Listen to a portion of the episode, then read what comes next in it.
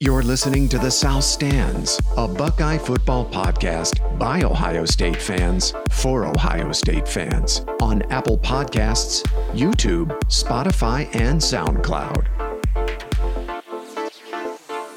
Welcome back to The South Stands, everyone from San Francisco. I'm your host, Zach Moore.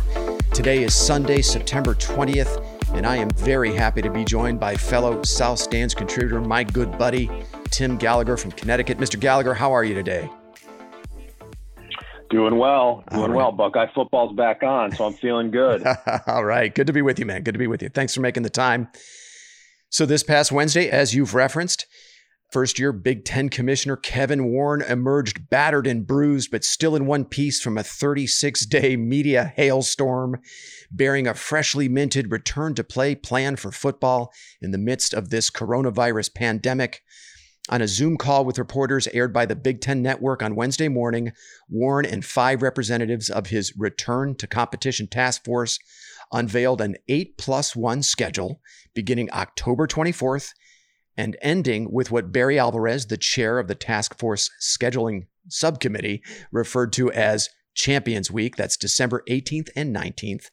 Now, that final weekend of Big Ten play will feature a title game, of course, between the East and West Division champions, as well as crossover matchups between the teams finishing second through seventh in each division. So, for example, second place team in the East will play the second place team in the West, third place in the East plays the third place in the West, and so on and so forth.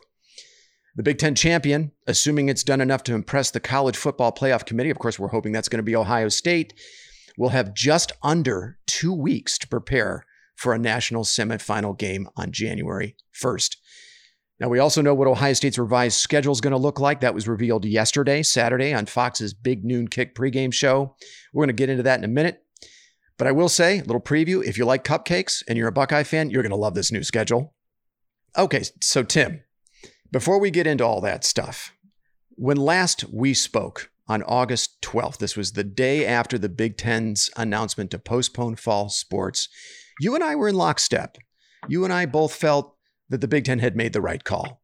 So, my first question to you is since that day, the 12th, and between the 12th and the announcement this past Wednesday, did you find your feelings uh, over the decision changing at all? Did, did you find you, yourself maybe thinking the Big Ten should have you know responded differently? So it's a really interesting question um, because if you think back, you know, my, my point back then was and still is that universities are not in the business of assessing risk with people's lives. Mm-hmm. And to me, that made perfect sense then why they decided to cancel the season. Um, and, and I still think that that's the case. And so for me, what must have happened is that the, you know, the, the, the Big Ten, the presidents and then the medical board and the other, and the other people involved in this decision uh, must have uh, come to a conclusion uh, over the course of you know the last whatever you know month plus that uh, whether it's via testing, whether it is what they've seen in practices, what they've seen in some games that have happened so far, there must be enough evidence out there that they now believe that they can conduct games uh, in a in a safe manner. Mm-hmm. And they didn't have that confidence a month ago, and so I think that that if that's the case, then I think uh, I think it's totally fair, and I think it must be um, because I also just don't believe that some of these presidents um, are going to take the risk, regardless of sort of how much pressure there is to play football. So I don't know what the evidence is, but I'm my assumption, and it may be wrong, but my assumption is is that the presidents have been presented with evidence that convinced them to change their mind, and they were presented with evidence that they believe uh, reduces the risk down to a point of where um, you know they're they're they're not putting kids' lives at risk. Mm-hmm. Um, and so I think that's I think that's the change that that must have gone on over the last month. Now I'll give full credit to Paige who said this from the beginning, which is you know in retrospect, do I look back on it and think ah maybe canceling the season in August was uh, a bit of an overstep and why cancel it why not just postpone right um, why not you know punt until you, you, get more information and you do more work and you actually see what's happening. Um, and I do I do agree with that now in retrospect. I think that the Big Ten may have just gone a little bit too far, and would they would have been better served to just say, "Hey, we're not comfortable right now, so we're going to postpone."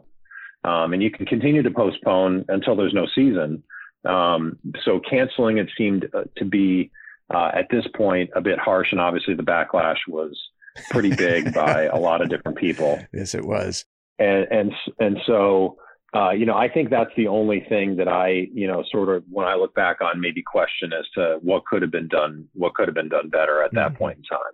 That makes sense. And if you're in that camp, our, our good buddy Paige's camp, that that the Big Ten could have waited, kick the can down the road, as they say, that's a reasonable a reasonable position to take, in my opinion. I believe it was also uh, our good friend Paige who said he was still holding out hope, even then, that there would be football in the fall. I think he said he was the last guy standing at the bar waiting for the lights to go off. And, and it turns out he was somewhat prophetic with that statement as well. So I'll give Paige credit there as well.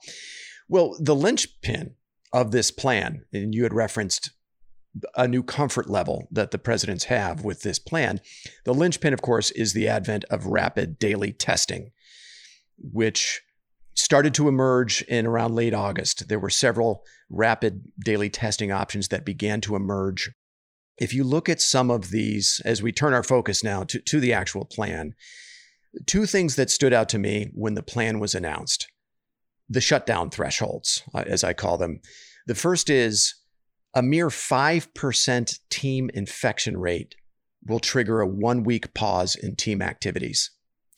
And then the second, any player testing positive will not be cleared to return for at least 21 days.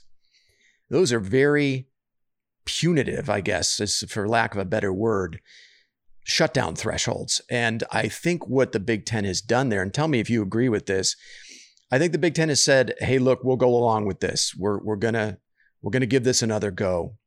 But they are putting the onus on these programs and on the players individually for strictly adhering to these protocols. There's zero margin for error here, zero margin for carelessness. Like, for example, what we've seen at LSU or Texas Tech, where, the, where they've, they've done absolutely nothing to mitigate the transmission of the virus. And basically, both teams, the entire rosters have already been infected. I don't. I think the Big Ten is clearly not comfortable with that sort of thing. I think the threshold for them, the goal for them is still mitigating transmission as few people as possible. I, they're not comfortable, in other words, with kids getting infected, even though, as we know, there's a very low risk of serious medical complications in many, many cases with these young men. To me, the Big Ten is still saying we're going to give this a go, but we don't want people getting infected. I, what do you think of that? Yeah, I agree with that. I think that that's right. I think there's a couple other things at play too. I think one is if you're the Big Ten and you're gonna, for lack of a better term, flip flop here and go from season canceled to okay, we're gonna open back up again. I think you, I think you have to put something out like this. Right. I think you have to say that we're going to take a very conservative approach to uh, what we're going to allow um, and that makes sense. Um, and and uh, and so I don't that that didn't surprise me. What I also believe about this topic, though, is I believe that over time the standard can change and may very well change hmm. um, as they get more comfortable. Let's fingers crossed with uh, teams playing and hopefully the statistics are good and and transmission rates are zero or close to zero and kids aren't getting affected by it, uh, I, I, think that you could see them, you know, potentially relax that, you know, later in the season as you're getting closer to uh, to the end. I mean, right. it's still it's, it's a moving target, right? The Big Ten has the standard, and other conferences don't, and um, you know they could adjust it uh, over time. Because I do agree with you, five percent and and anybody testing positive sitting out for three weeks, well, that's half the season at this point. So, yeah. uh, th- those are low bars for sure. Yeah. I, I, was also, what also stood out to me was the, and I was actually happy to see this. And again, this could be something that could be relaxed as the season goes along, but no fans allowed at games. And I, I, with that measure, I think the Big Ten has also taken widespread community transmission into account by, in my opinion, wisely choosing not to sponsor super spreader events at its stadiums this fall. Unlike the SEC, right, who's is going to attempt to bring up upwards of 20 to 25,000 fans together on their campuses for, for games. And, and, and on campuses, by the way, where transmission is already very high. Again, this could be a standard that could be relaxed but I thought the Big Ten is doing the responsible thing with respect to community transmission, not just student athlete transmission. What were your thoughts on that? Yeah, I agree. I think it's wise to start off with no fans in the stadium, although I think it's going to be super interesting. I mean, I know that they're not allowing tailgating outside either, but right. like, okay, fine, off of the actual stadium grounds, like just think about it at Ohio State. You're going to have the varsity club packed, the Blackwell's going to be packed, all the tailgates that go on, not on the grounds mm-hmm. of uh, you know, of the stadium are going to continue to happen. so, uh, I, I don't know that you're going to have much luck not getting people together, but look, you'll be outside and it'll be, uh, you know, the chance for transmission will certainly be less. Um, but I do think I do think it makes sense. I mean, and and you know, in theory, I also think it makes sense to have 20 or 25,000 people at a stadium that's the size of Ohio State. Mm-hmm. Uh, but the problem is just getting in and out. Right. Right. Like you can spread people out among, you know, around the stadium and have it be perfectly fine. And you're not, you know, within 10 rows of somebody. But, you know, when it's time to leave, you're all going through the same entrances and exits. And, right. Um, you know, that that's a little bit more challenging to control. You, know, you can tell people you got to wear a mask when you're, when you're coming and going, but, right. Um, you know, it, it's it's a little bit it's a little bit harder to control that, and so therefore, again, I think it's perfectly acceptable to let's play a few games, let's see how it goes, let's see how this is all going, and if things are looking up, then you know we can we can adjust. Yeah, that makes sense to me as well. I, I did have some, you know, you, you had you had mentioned gathering outside of the campus's jurisdiction where they where they can enforce people you know, not gathering in large groups. But as you say, Ohio State, Columbus, it's a big city. What's to stop folks from gathering in mass at private residences, bars, restaurants, that sort of thing? I think Ohio State has has taken some responsibility on itself to try and mitigate those kinds of gatherings to the extent it possibly can by not allowing fans to gather in its stadiums. There's less of a chance that happens if you're not inviting 25,000 fans inside your stadium. Although you know, again, people are going to gather at watch parties and things like that to watch it on TV. So, uh, it, well, then the other factor too is like, look, let's face it. You and I very well know, having been overserved at many Ohio State games ourselves, when people start drinking, they're just there's a certain percentage of folks that just aren't going to follow the rules. My question is, if they if they were to allow twenty to twenty five thousand fans in the stadium, the the ushers, the folks that usually are helping people to the seats. I mean, those if if I'm not mistaken, those are like retirees, folks volunteering their time. They're not, in other words, like security. But if you're going to have that many fans in the stands, I think you've got to have some muscle in the stands to enforce people, especially people who've been drinking, you know, to keep from gathering in in in clusters and groups and in, in any case, I, I, I do think yeah, it's it's good they're starting out with no fans. Let's see how it goes. Maybe this is something that can also be relaxed as the season goes along. And, and yeah, and by the way, you're 100% right. The people taking your ticket uh, at the entranceway, the people who are kind of standing around helping you find your seat and things like that are, you know, generally, yeah, retirees and people who are just, you know, wanting to be around the game and, and pitching in and helping um, they're they're definitely not uh, security and and not the right people to you know sort of be monitoring that like okay you know in the south stands let's say if a bunch of kids are spread out but you know over the course of a game all of a sudden there's a cluster of them together and uh, you know half of them don't have masks on how do you patrol that uh, right. and that, that that, that, that definitely is needed if you're going to try and let 25 people, 25,000 people in. Yeah. And we've already seen it, right? We saw it last week at the Florida State game where there were large clusters of people gathered, you know, together, not wearing masks and, you know, drinking and, and that sort of thing. So, well, well, good. All right. Well, look, I, I'm perfectly happy with these games being televised. The other thought I had is with no crowd in the stands, how could Fox, for instance, enhance its television coverage? Maybe you can bring in extra cameras, angles we're not able to see typically because there, you know, there are fans in the stands. Maybe that'll allow the television coverage of these games to be enhanced in a way that could make it really enjoyable. That's an interesting idea. I hadn't thought about that, but yeah, you know, you all of a sudden now you can be in a lot more places, right? Uh, with cameras and and other things. But yeah, that would be that would certainly be an advantage if you could do it. Let me ask you this: Were there any other factors, in your opinion, that changed the course uh, of this decision that, that that forced them to, as you say, flip flop? And what what do you think those were? You know, there's been a lot of speculation about, you know, the media pressure and the parents' uh, pressure that they were applying who wanted their kids to play. And I, I, I just don't know that I buy that. I right. really don't.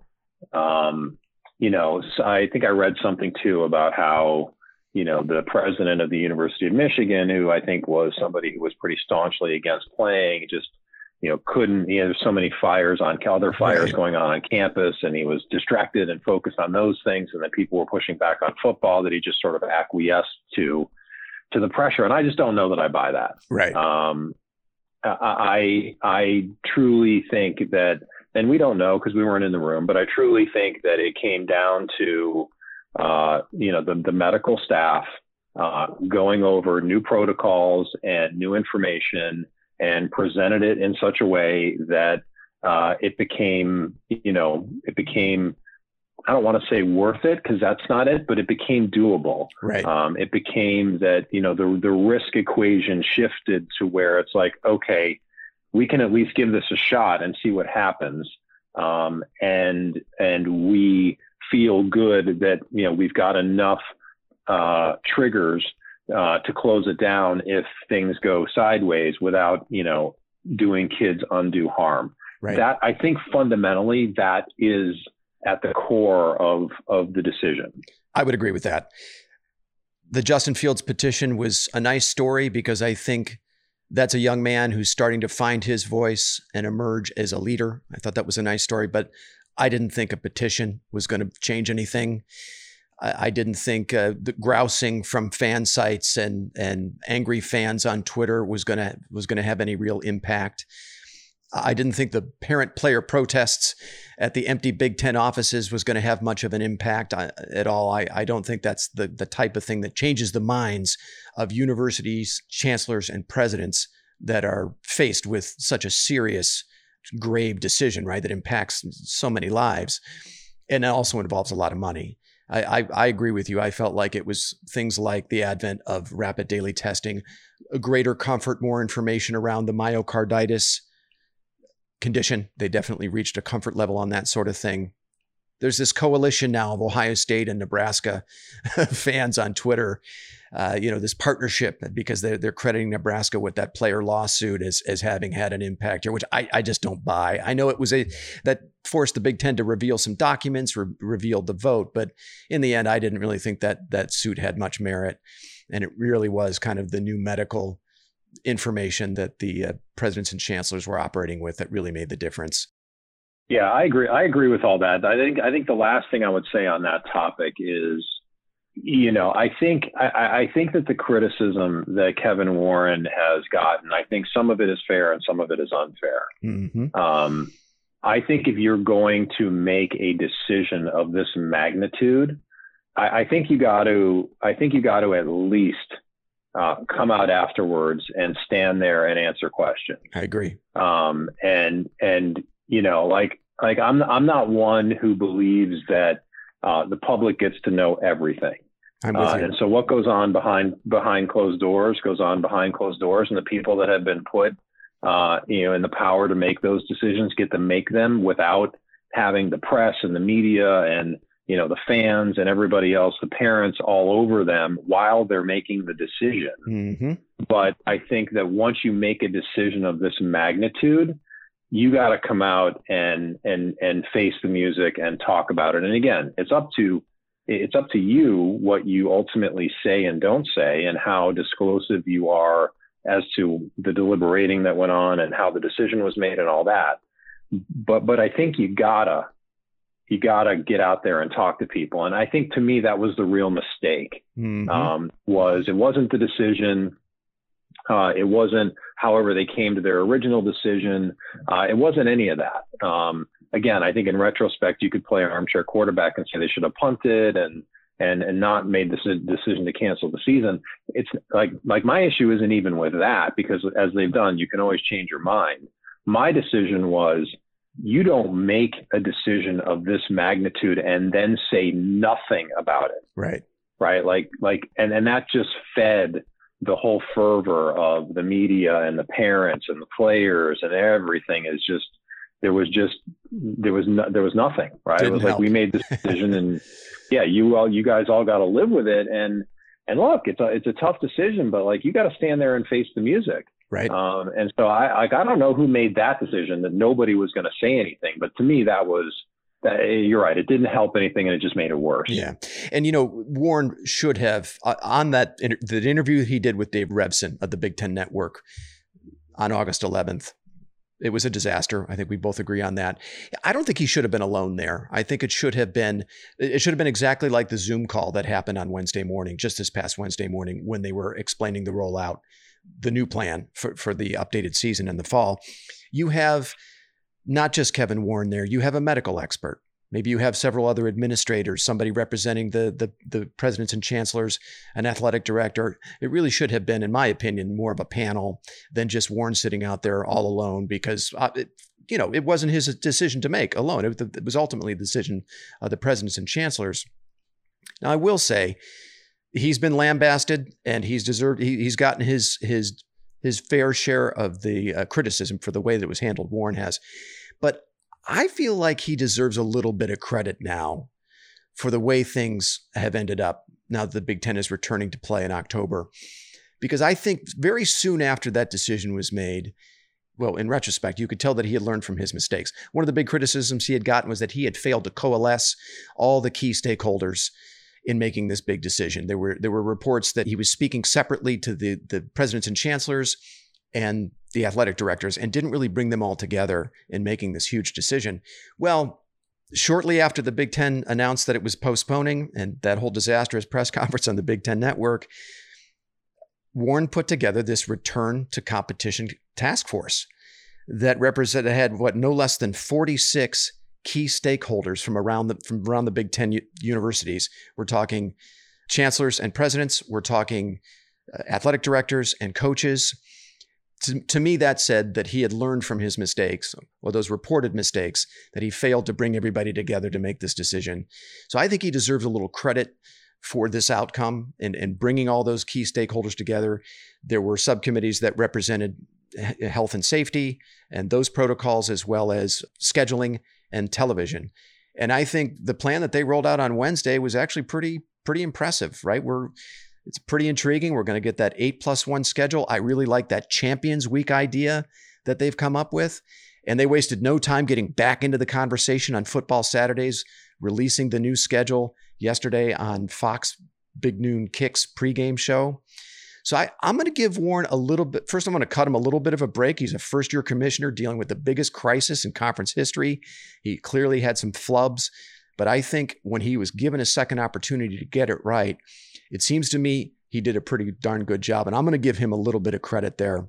Yeah, very, very fair. Totally agree. And, and also very much agree with your point that you're going to cancel the season, you don't have the Big Ten commissioner, who, as you rightly pointed out, wasn't even his decision. right. You know, go out there by himself Yeah. uh, and and and make this uh, and do this press conference and make this announcement. So um, co- completely agree with all that. I I completely agree that you know he probably deserves a lot more credit than he's getting for where the Big Ten is at this point. Um, but uh, I, I, I don't I don't think you can I don't I also don't think you can have this conversation about what has gone on in college football without noting just the complete and total abject failure of the NCAA as a governing body once again. How do you not get the commissioners of all of college football together and go, guys, let's have one plan. Let's figure it out. Mhm. You need to go back and talk to all your presidents. Let's do it, but let's have some consistency here Yeah. uh, in terms of timing, in terms of announcements, in terms of what we want, in terms of different conferences want different things. That's fine, but like some level of consistency across college football, and there was nothing. As far as I can tell, the NCAA has once again been completely devoid of any anything having to do with the situation. And so you just ask yourself, why does it exist? Yeah. Why? And and what good is it doing? Mark Emmert, like whatever that guy makes a year, if he makes ten dollars, it's ten dollars too much. That guy should be fired. I, I I totally agree with you there. I think, yeah. Well, once once major college football removed the NCAA from its playoff, that basically took the teeth uh, out of the NCAA. But I'm with you. I maybe that's a podcast for another day.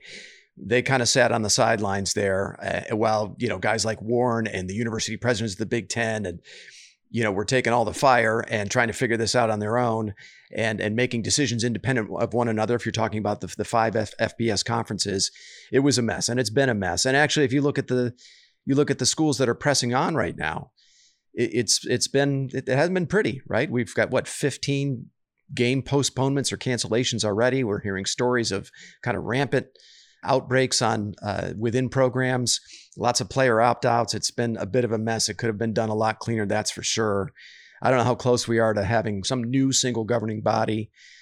Maybe you have more insight than yeah. I do on that, but uh, again, maybe a podcast for another uh, day. I, it is a podcast for another day. And uh, yeah, I think that's exactly what it needed. It needed some leadership here across all of college football. And we just didn't get anything from the NCAA. So, mm-hmm. and that's mm-hmm. very typical of the NCAA. So again, I, I asked the question, why do we have it? Why do we need it? If you, if you're not going to step up during an episode like this and provide leadership, then what's your point? What's then why do you exist? really good question. All right, Mr. Gallagher, yesterday on Fox's Big Noon Kick, the new schedule was revealed, and I'm sitting here looking at Ohio State's schedule right now. Eight scheduled games. There'll be a plus one at the very end, which we hope is going to be a Big Ten championship game. Ohio State's fourth in four years. That remains to be seen. Now, Paige and I have already done two separate game by game schedule breakdown podcasts. I'm not going to ask you to do that with me today. We've already kind of got that covered. What I would like you to think about as I go down the schedule, I want you to come up with your one concernometer score for the entire season. That is the question What is your level of concern that Ohio State can navigate the schedule I'm about to reveal undefeated Ohio State opens the season October the 24th at home against Nebraska, who was utterly punished by the Big Ten schedule makers, by the way. October 31st at Penn State. Now that's notable. Pretty big game, only week two. Ohio State still working out the kinks. November 7th, home against Rutgers. November 14th at Maryland. We're looking at another uh, Rutgers Maryland back to back this season. Last year it was reverse Maryland Rutgers. Two snoozer games, November 7th, November 14th. Although Taulia Tagovailoa from Maryland, uh, their quarterback, was granted immediate eligibility. So I don't know. Maybe maybe he can uh, make Maryland a little bit more of a threat in that game. November the 21st, Indiana at home. Indiana's played us pretty competitively over the years, the last seven, eight years. November 28th at Illinois. December 5th at Michigan State. And then December 12th, the regular season finale Michigan comes to the shoe. December 19th would be the Big Ten title game. Before we dive into this schedule, Tim, give me your concernometer score. You know, it's pretty low. Um, you know, I'm not that concerned about it. I think that there are some games on here, obviously, like at Penn State, that that that uh, uh, you know you look at and say, all right, you know, that's that's not an easy game. Uh, it's not nearly the game it would be if there were fans in the stadium. Right but still, you got to go to Happy Valley and beat a very good James Franklin team, you know, at home. Mm-hmm. Um, so I'd say it's like a three. Three. Okay. That's my exact score as well. Three. Not not having to face the whiteout at Penn State. The other thing is the crossover games. Ohio State was supposed to have Iowa in the previous two iterations of this schedule. Iowa's played us very tough through the regular season under Kirk Ferentz. Uh, that's a pretty big subtraction from this schedule. And instead, you get Nebraska, who you beat up on perennially.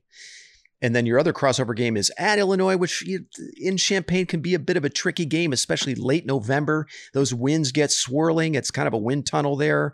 You kind of you could force you to be one dimensional. At Illinois, Lovie Smith's done a decent job there. I don't know, maybe no crowd, especially if it's a sleepy kind of like 11 a.m. central kick. Maybe there's some some upset potential there, but but that, I'm reaching now at this stage. You've got two games right here, Michigan and Penn State. Really, those are your two kind of linchpin games for this schedule. I guess maybe if you're looking at the SEC playing a full 10 game conference slate, Ohio State's got to look good. They have to look good. They can't afford any sleepy, underwhelming performances on this schedule when you've got the SEC, and we know how the playoff committee tends to give the SEC the benefit of the doubt. You've got to look impressive in virtually every week here, and you've got to win going away. But I'm with you. My concernometer score three for this one. I think Ohio State can navigate this schedule pretty easily. This looks like as much of a cupcake schedule as you could possibly get in the Big Ten. I like Ohio State going undefeated and getting into the Big Ten title game, and then we'll see what happens there. Yeah, I mean, my thoughts are, um, I, look, I think it is an easy schedule for somebody in the Big Ten East. Um, you know, I don't, I just don't think it's as big of a cupcake schedule as some people. Hmm. Um, okay. You know, look, Nebraska's on the rise. Frost is a good coach. Um, you know, uh, I, that, I don't think that's going to continue to be the cupcake that it has been. They're going to continue to get better. Penn State's a bit of always a dogfight. Mm-hmm. Um, I agree with you. The middle of the, the, the next couple games should be should be sleepers. Um, you know, Indiana does always play us tough, but it's at home and um, you know, by that time, you know, the offense and the defense should be fully rolling. So I don't think that's really a challenge. Sort of the same with Illinois, although I agree with you. It's a weird, it's a weird time to be in Champaign. Lovie, Brandon Peters, who has played well for Illinois, mm-hmm. transferring from Michigan. And then, and then I don't know how Ohio State always ends up with this, right? But how many years in a row now have they played Michigan State than Michigan, Penn State than Michigan. Like it's. it, it, we always seem to have a couple of tough games right at the end. Mm-hmm. Um, and I don't know what to make of Michigan State. Uh, I don't know what, what Mel Tucker, uh, you know, can do up there in, in one sort of shortened, crazy season. Um, but I know that they've got athletes and I know that they have toughness and they weren't who they usually are under Dantonio the last couple years. Right but he may be able to get more out of that team than Dantonio was getting the last couple of years. Mm-hmm. So you just kind of look at it and it's like, you know, yeah, there's definitely some easy games in here, but you can also make some arguments that there could be there could be a few tough ones. And so I don't think it's a hard schedule, but I don't think it's a cupcake schedule. The Illinois matchup for me in the first two iterations of this schedule, when Paige and I went over the schedule, I had actually earmarked that uh, as a mild upset alert for Ohio State because it's in Champaign, because of historically playing in that stadium, what that has been like for quality Ohio State teams. I don't have the numbers here in front of me, but some really good Ohio State teams have gone into that stadium and barely lived to tell about it. The 2006 Ohio State team that played in the national championship game, that was a very tight game. I remember it was also played in late November in lousy weather that right off the top of my head. Also 2010 with that Terrelle Pryor team that that lost only once. That team went into Illinois and it was a very tight game and they weren't able to put the game away in the last two minutes. And, and I think Smith has done some good things there.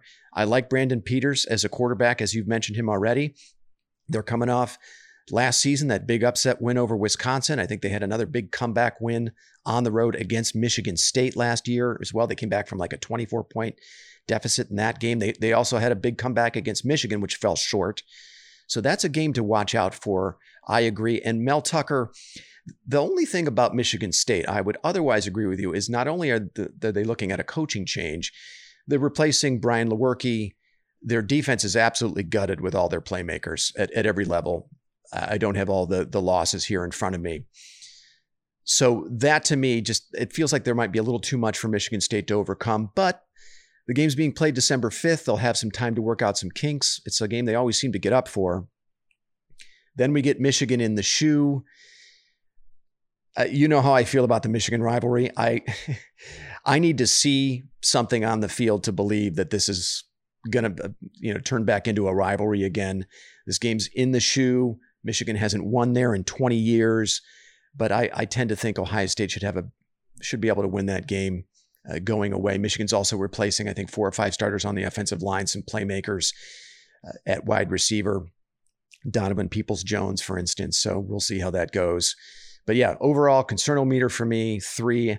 I like our chances, but would not be surprised if there's a, a, a pitfall or two Ohio State's going to have to navigate. Yeah, the, the only other thing I would mention is, uh, uh, you know, the Illinois game, uh, as you as you pointed out, there's there's a whole bunch of things there. But the other thing is is that it is t- that's typically the Michigan weekend, oh, and right. it's Thanksgiving. Oh, right. And yeah. so, you know, are are you distracted over Thanksgiving and and other things going on that weekend and then you've got to go to sleepy Champaign. and as you said it's late november it's windy it's this it's that you know illinois comes up with a big game and. You're right I don't, I don't really like that game very much at all yeah um, and then uh, and then the michigan game you know I mean, what can you say? I agree with you totally. Until I see something on the field, um, I just don't think they have a chance.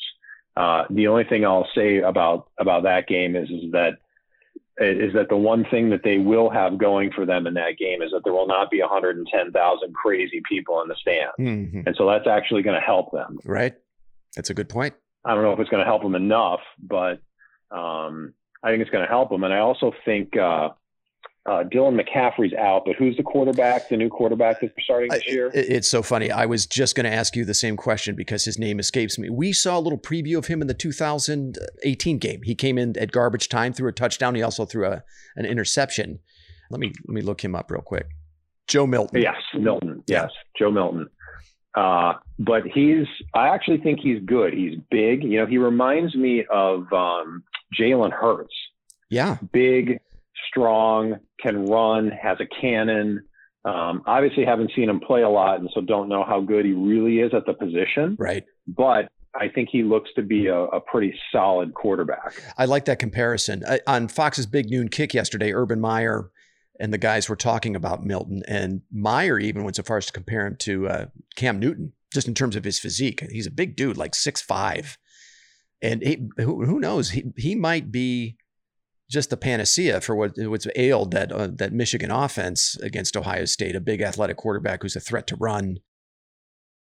I was also looking at the, another game on this schedule, which I've now forgotten, but Indiana was also a game that I had put Ohio State on upset alert. And it was because of Michael Penix Jr., that dual threat quarterback we didn't have to face last year. Now, I've, I feel like I've been talking so much about Penix Jr. that I've turned him into like Michael Vick. But because Indiana has has played us so tough over the last seven or eight years, we, we are returning a young secondary, and we'll get into position battles in our next pod as we start hearing about those battles coming out of practice. I'm really looking forward to getting into that with you, Tim. But Ohio State is returning a mostly young secondary, save for Shaun Wade. It's fairly early in the schedule, well, about midway through the schedule. Does a quarterback like Michael Penix Jr. or even Brandon Peters the following week against Illinois, do they have enough to victimize a, a relatively inexperienced secondary? Cam Brown, Sevyn Banks, Josh Proctor. We'll see. But those are games I would pay attention to. And if you're from the outside looking in, you're not very familiar with Big Ten football, or you're not long in the tooth like we are, and remember what some of these rivalries have been like, what some of these, you know, these matchups within the conference have been over the years, you're probably dismissing those games. But I, I tend to agree with you now. I think you've convinced me there there are some potential pitfalls in this schedule, and it isn't exactly the the, the cakewalk that that it appears to be. Well, and, and also, I mean, here's the other dynamic, right? Is is that um, when you play a 13, 14 game schedule, um, the, the way it's typically gone, right, is you start off with uh, with some cupcakes, and maybe you've got the tough game in there of Oregon or something like that. But but for the most part, you're giving yourself a couple games of warm up, mm-hmm. uh, which is allowing new players to get their feet wet. Um, you, you know, if, if you're if you're going to play a game like Oregon early in the season, you can also suffer a loss and right. and so and still and still potentially get yourself in the playoffs. Mm-hmm. Ryan Day is facing n- neither of those realities. He's facing a reality where players have to be ready to go game one. Every game matters, and you have to go undefeated. If you lose a single game, you're out. Uh, and so there is no there is no hey let's let's get our feet wet and let's let's get let's get some of these new starters tuned up on you know uh, Bowling Green or whoever. Right. Uh, they're stepping in day one to, to Nebraska and and you know game two, you know they're going right into Penn State. So uh, it really it really changes the dynamic of the schedule. It does. Um, uh, or the, the, the, the, schedule changes the dynamic of the team, I guess is really what it is, is just that there, there, there are no cupcakes. There are no, probably won't be too many, you know, games where they're playing half the game or only, you know, two quarters or something. Right. Uh, it, it really is where you've got to perform and you've got to go undefeated.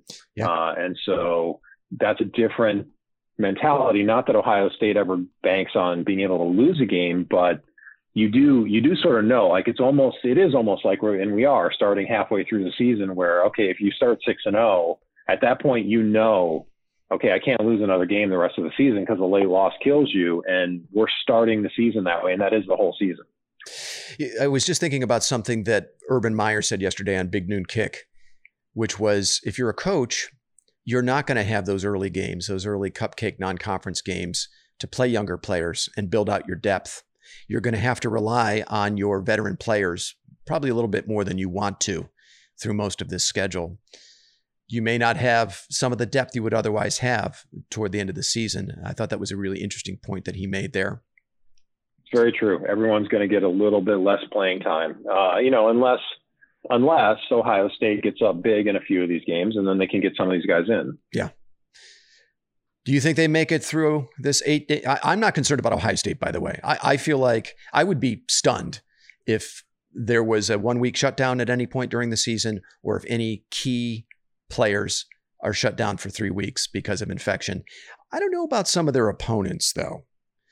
So, my question is do you think they get through this eight game schedule or do you think there'll be a cancellation or two because of a, of a one of their opponents not being able to make it through unscathed with the coronavirus?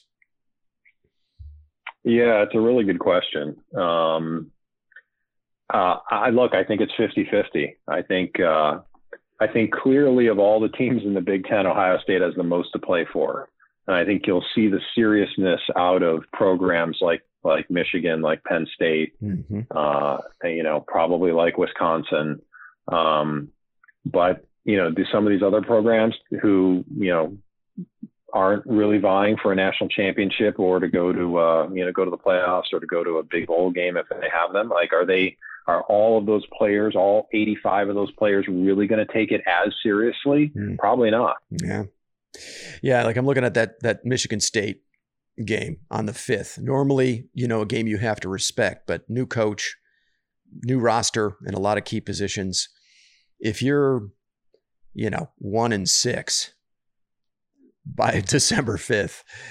You know, how many of those players, as you say, are taking it seriously? Do we see a slip up and and all of a sudden that game doesn't happen? Now, does it matter if that game doesn't happen? If you if you get through Penn State and Michigan, you look impressive in doing it, and then you you face a Wisconsin or Iowa, win impressively in the Big Ten title game. A postponement like that probably isn't going to hurt you. So, and as you say, the Penn States, the Michigans, whoever they face in the Big Ten title game are, are a good bet to take the protocols as seriously as Ohio State. So maybe it's not that big of a deal if they have one or two cancellations. It's going to be a very interesting playoff debate, isn't it? I mean, I think probably the most hotly debated playoff that we're maybe ever going to see. It is. It is. And it, it really is going to be interesting because this could be the first time in a long time that we actually have seen a number of teams go undefeated. I mean, imagine you've got maybe five or six teams that are undefeated. Right. How do you how do you resolve that? And one team's played nine games and the other team's played 6 mm-hmm. uh, uh, yeah, it's it's yeah, it's going to probably be you know very frustrating for a lot of fans. Um, but it usually works itself out, which is how we all sort of get there with the process. But um, this year it may not, and it is going to come down to a bit more of a subjective, uh, you know, subjective decision by by certain people, right? Uh, which is always rife for for argument. Um, but you know, look, the other thing about the schedule that I'll say that I, I actually think I like um, is, you know, I think every year we sort of lament the fact that you know, Ohio State really ends its season the first weekend of December, you know, with the Big Ten championship game, and then it's got you know three plus weeks before it plays again. Um, I actually think the schedule plays into the Big Ten's hands a little bit, in that it's the two weeks are perfect. I agree. Uh, you know, allows guys to get allows guys to get healthy. You're still sharp after the Big Ten championship game, but gives it a little it gives you a little bit of rest, um, and then you're you know you're into the playoffs. I actually think that is a better schedule than ending early and sitting around for three or four weeks. I, I'm totally with you. The other thing is it could be a test case for the eventual eight game playoff, where one would think if Yes. the field does expand to eight, you're going to utilize those three or four weeks between championship week and bowl, you know, season to add, you know, extra playoff games. So this this should be a, a good test case for that. I've always hated the three or four or five. I mean, you know, back in 2006, we we sat almost seven weeks between the end of the Michigan, the Michigan game, and and the big the uh, national championship game when we got housed by Florida. I've never really liked that big long delay, and it didn't seem that there was any reason for it. I guess maybe the kids are having finals, so you forget their students, and finals are happening during that period somewhere around there. So that's something they'll have to navigate. But it seems to me that that's something that could easily be worked around. I, I am hopeful that that you know if Ohio State makes it, that that will actually be something in its in its advantage to uh, just be a little sharper at that point in the season. I'm with you there. Yeah, I'm with you there. And hey, I welcome the playoff debate. I mean, considering where we were just a week ago, not even sure that the Ohio State was going to play and that they would even be in the playoff discussion. Give me that debate all day long. I'm here for it. I'm happy that Ohio State's going to be in it. It's great to have Ohio State football back, but it's uh, you know again kind of getting back to what we first talked about. Uh, I- I'm hanging my hat on the fact that the people that needed to, mainly the, the medical people, did their work and they figured out how to do this safely. Uh, and if that's the case, then everybody wins. We get football and the kids are safe. 100% agreement with you. All right, Tim. Well, hey, thanks again for making the time. It was great to be with you today, and we'll speak again in about a week. Sounds good. All right, buddy. Take care. You've been listening to the South Stands, a Buckeye football podcast. You can follow us on Twitter, Instagram, and Facebook, and visit our website at southstandsosu.com.